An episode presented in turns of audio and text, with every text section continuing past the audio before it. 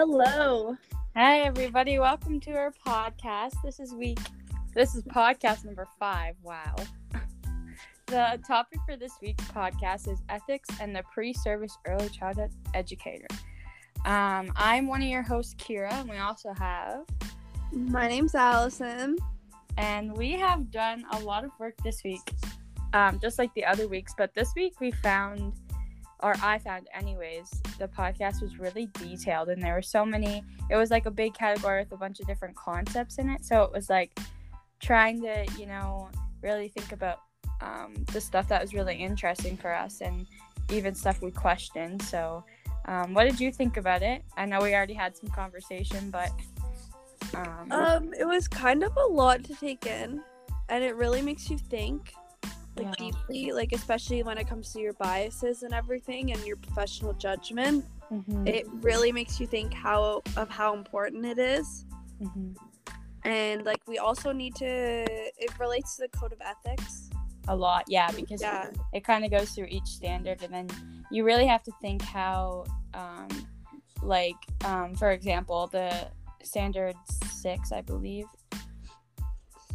Right, standard six is focus has duty to report in it and then it's kind of through the module asking like um, using your professional judgment like um, compared to your duty to, report so you kind of have to really think two different ways like um, for that outcome. So it was just kind of like the connections were really you know solid connections and then you really have to think throughout it. Yeah it's definitely like something like it's not like I don't know, it's getting into it more and learning more. It's not exactly what I thought it would be, but like it's also not a bad thing. Like it makes me more curious and want to learn more and like actually want to get into the field. Yeah. To get those experiences. Yeah, and well, do you want me to start this week? Yeah, go ahead. Okay, let me just pull up my one resource. So, the first thing I chose to do was a courageous conversation. We need to really talk about professional judgment. Mm-hmm. And so this helped me, like especially when it came to reflecting on like the first day I had at in a childcare facility this week. Mm-hmm. And um, I know that it's like something I'm really gonna use in the future. That's gonna help me out. And there was a lot of situations I was put in this week at the childcare facility that I wasn't exactly sure what to do. Like, although we've like talked about things, but it's really putting things into play. You right. know what I mean? Yeah. Like, it's actually like figuring those things out, figuring what the right thing to do is. Yeah, like putting, uh, what, putting sorry, your, go ahead. putting what you know into your practice. Yeah, exactly. And it's like, honestly, like, it's kind of a difficult thing to do at first. I mean, just like that's my personal opinion on it. Mm-hmm. But I know that like when it comes to like doing it more often and put being put in those situations, it will definitely become something that's easier to deal with. Yeah, exactly. Like will come a lot easier. Yeah, and there was like some things that really stood out to me in this video. Like it was almost like oh, I can't remember what it was, but it was like someone that knew exactly what to do and then someone that had to think about it and had to think about everything. Mm-hmm. And like you almost kind of think about like what type of person am I? Do I know exactly what to do? But I feel like at the start of actually putting our practice into play, we aren't exactly going to know what to do. But as things go on, we're going to know what the right answer is for everything. Right. And even thinking like you know, putting our COVID lens on, as Tanya has called it, um, we didn't get that, um, like, we didn't get to do our placement this semester. So I feel like if you would have got that opportunity, you would have been able to think a little different and quicker in your experience this week.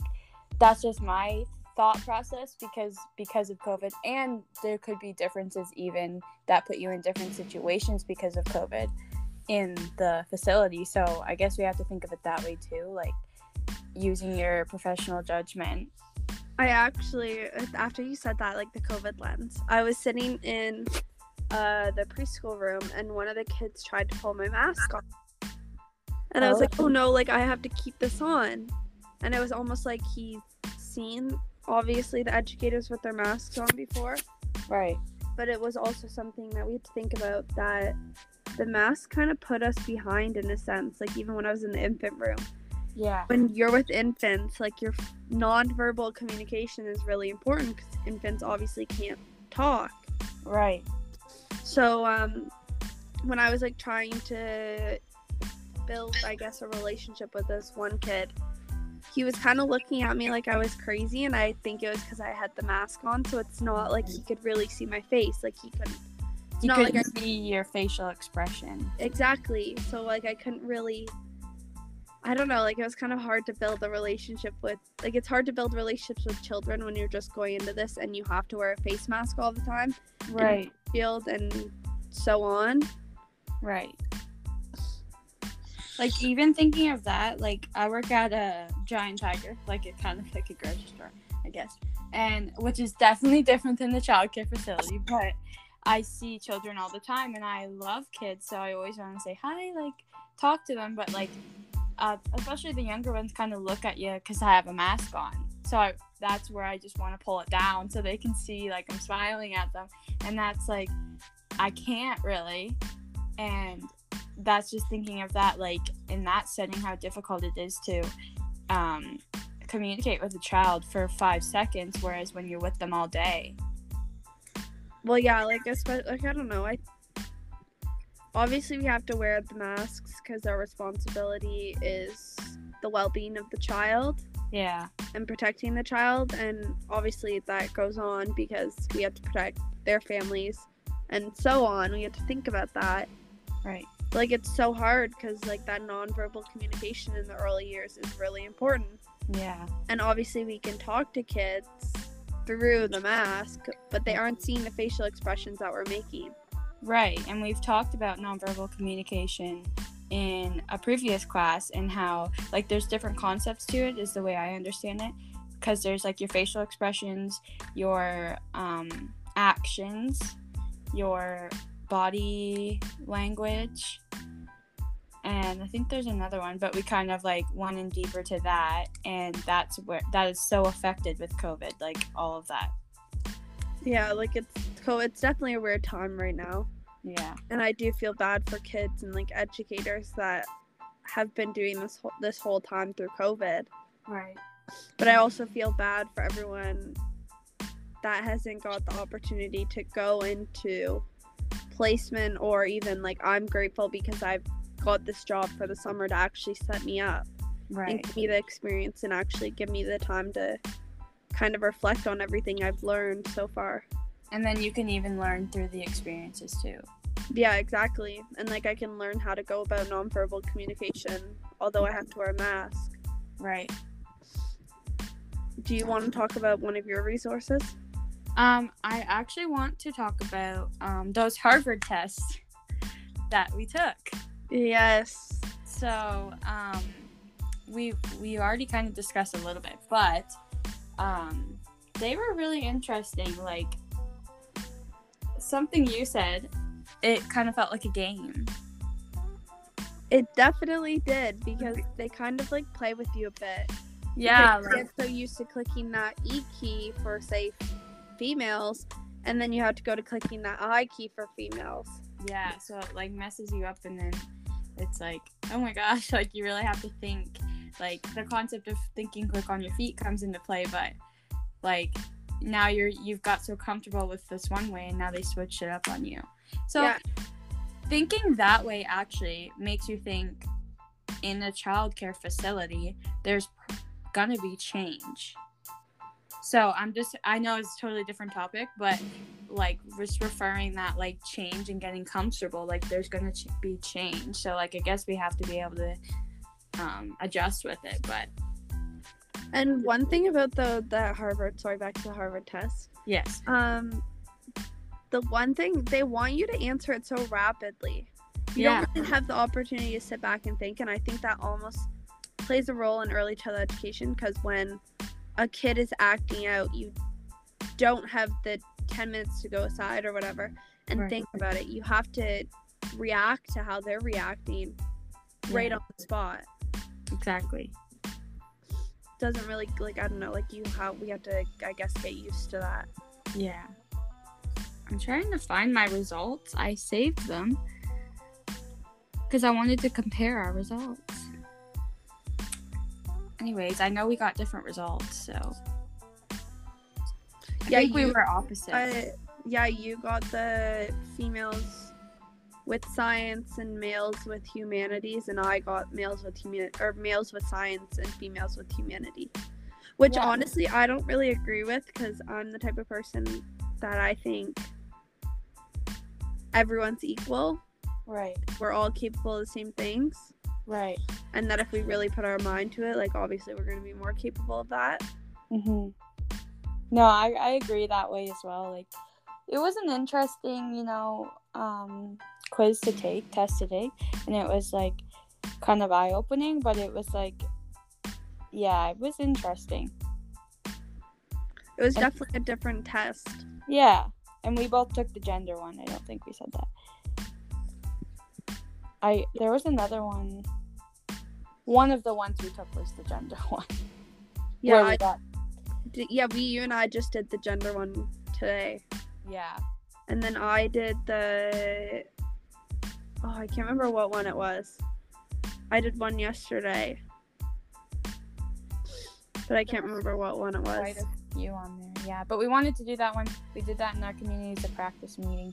We had another one today, and um, we wanted to do that one together to compare answers. And it was it was interesting how we got like different answers.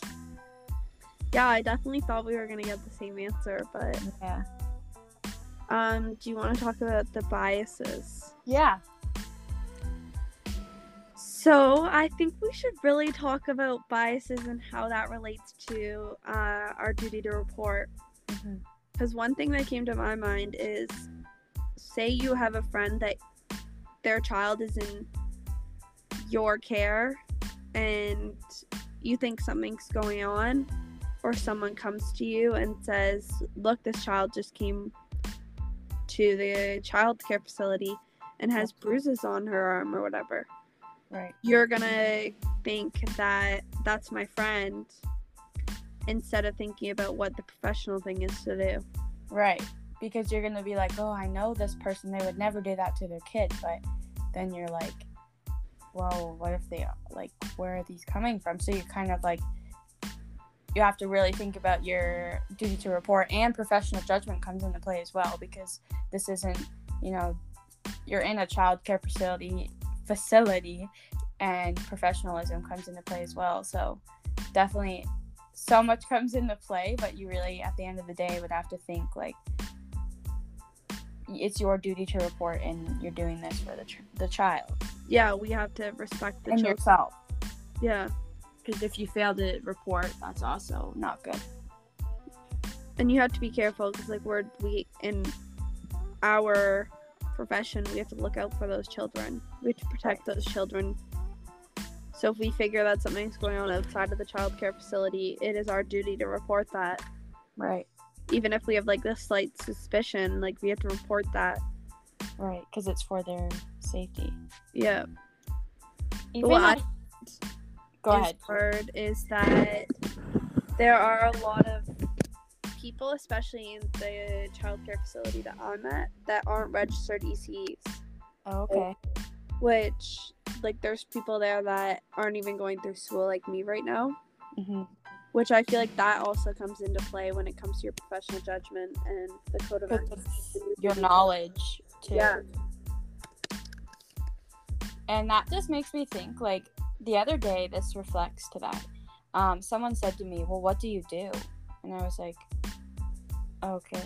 I was like, It's not just one simple job and explanation. Like, I, we do, like, we will be doing so much. Like, and I was just like, they also were asking, like, what we learn. And I'm like, well, a lot. Like, I, I just couldn't give them a solid answer because we learned so much. Like, we would be there forever. Like, like It's hard to really break it down. yeah, like even when we were learning it, we were new to it, but now we're so familiar with all of the concepts like pedagogy and and um, like professional judgment. Our our duty to report like how that works for ECEs, our ECEs. So it was just like really eye opening, like um, comparing at your work. There's people who aren't like registered ECEs, and then you're coming in, you know, in school learning all about this and just the different knowledges, like whether or not they've been there for years and years. You're still probably going to know more about certain subjects than they are.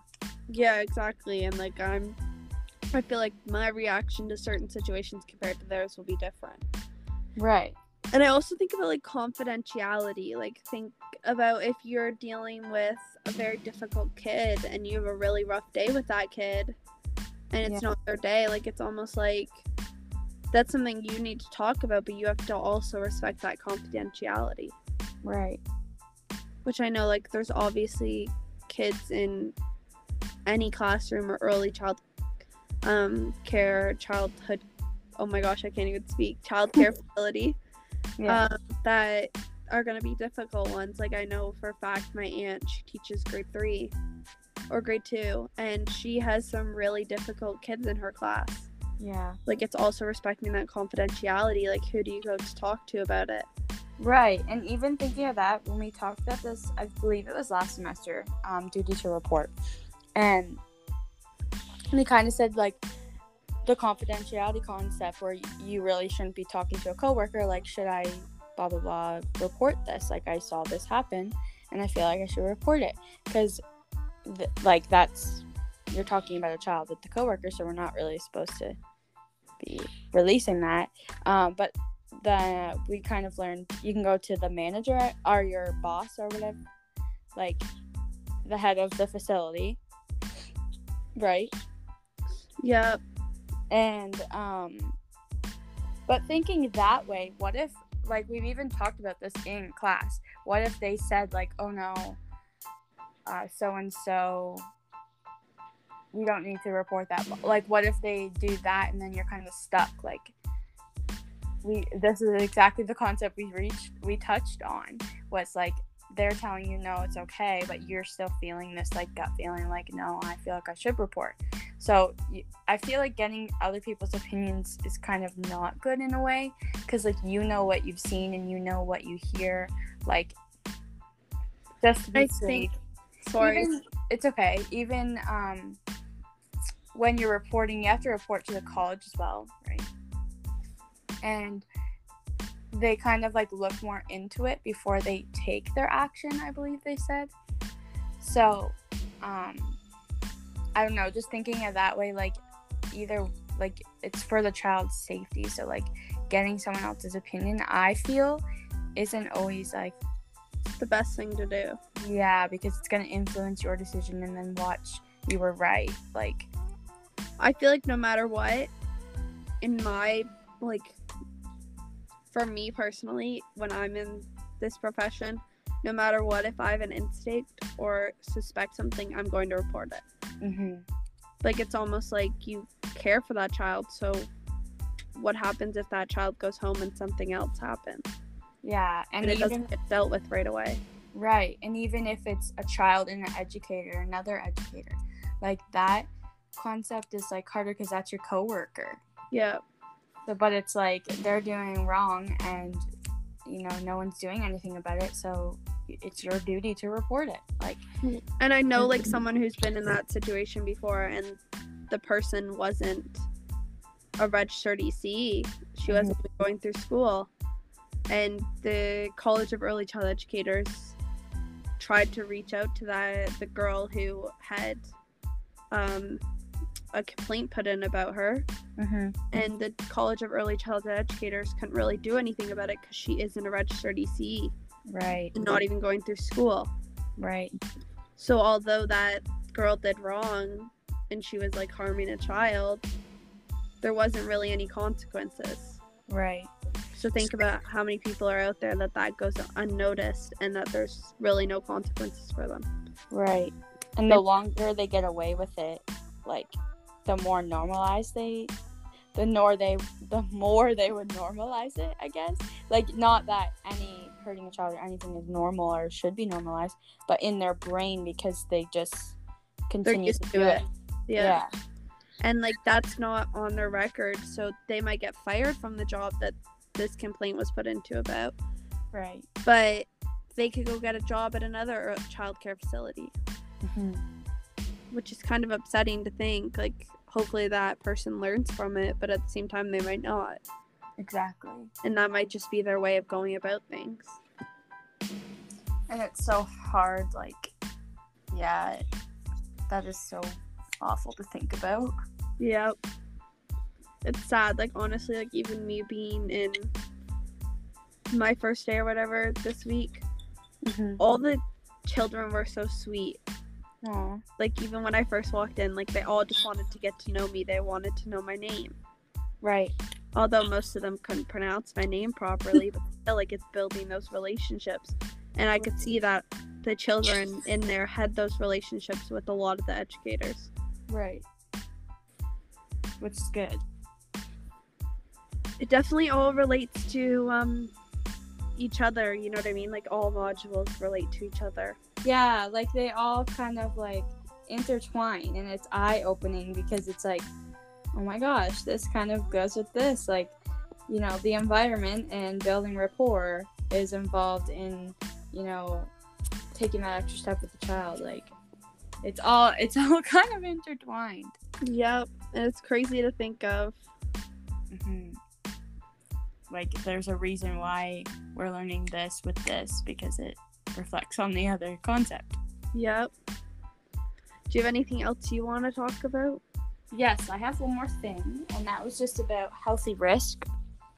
Healthy risk taking. So there was a part in the module. Healthy. Ever since we started learning about it, I believe last semester, it's just stuck out to me like risk, risky play. Because like, um, for me, I always would find myself like, oh, be careful, be careful, like, like don't fall, like. With children, so I don't want them to get hurt. But then, like now, learning the concept of how important risky play is for them and taking the risk, um, I'm not as like I'm kind of like watching them, letting them learn from it, and even uh, watching a video I did with the module. Um, the little boy was kind of struggling with something, and the educator there was just an educator like recording him, and she didn't step in at all, and he he would get through it each time, like figure it out. Um, they didn't have to step until the end of the video, but it just kind of showed like he was riding this like little roller coaster. It was like a little kid's roller coaster. So like um that was part of it. It was just like really interesting to observe and it's like um left me wanting to just see more and more videos of risky play and we actually got that opportunity in the module and I was able to do that. So that was interesting.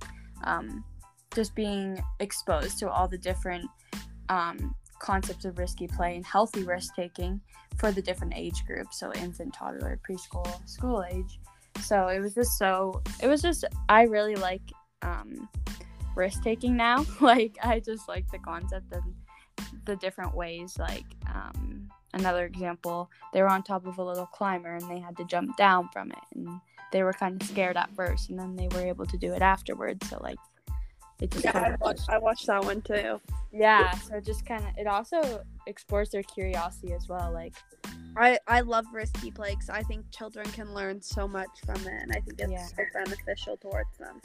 Yeah. And every age, like it's gonna look different for every age group, but it's they're learning from it each time. Exactly. I don't know. I I love risky play. I don't know why.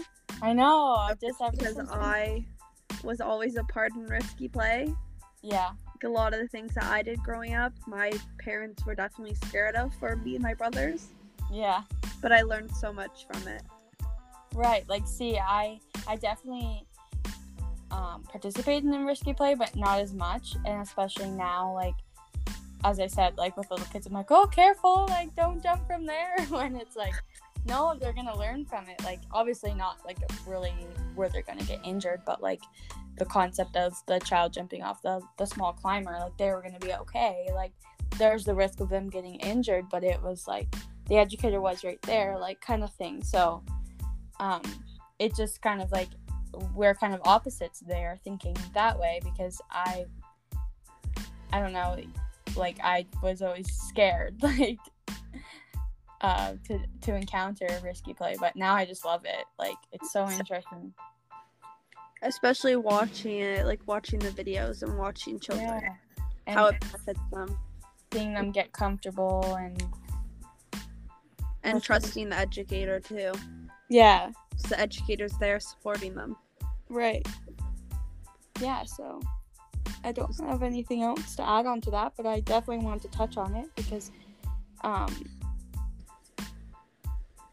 it's I I feel like it also actually incorporates with professional judgment a little bit because you have to kind of think like not just you have to think in your professional way of the benefit of it i guess like because before learning it i didn't really think about it at all and now I'm, I'm exposed to this whole concept and when i encounter it in my experiences i just have to realize like how important it is Yep. And you you gotta put your professional judgment into play.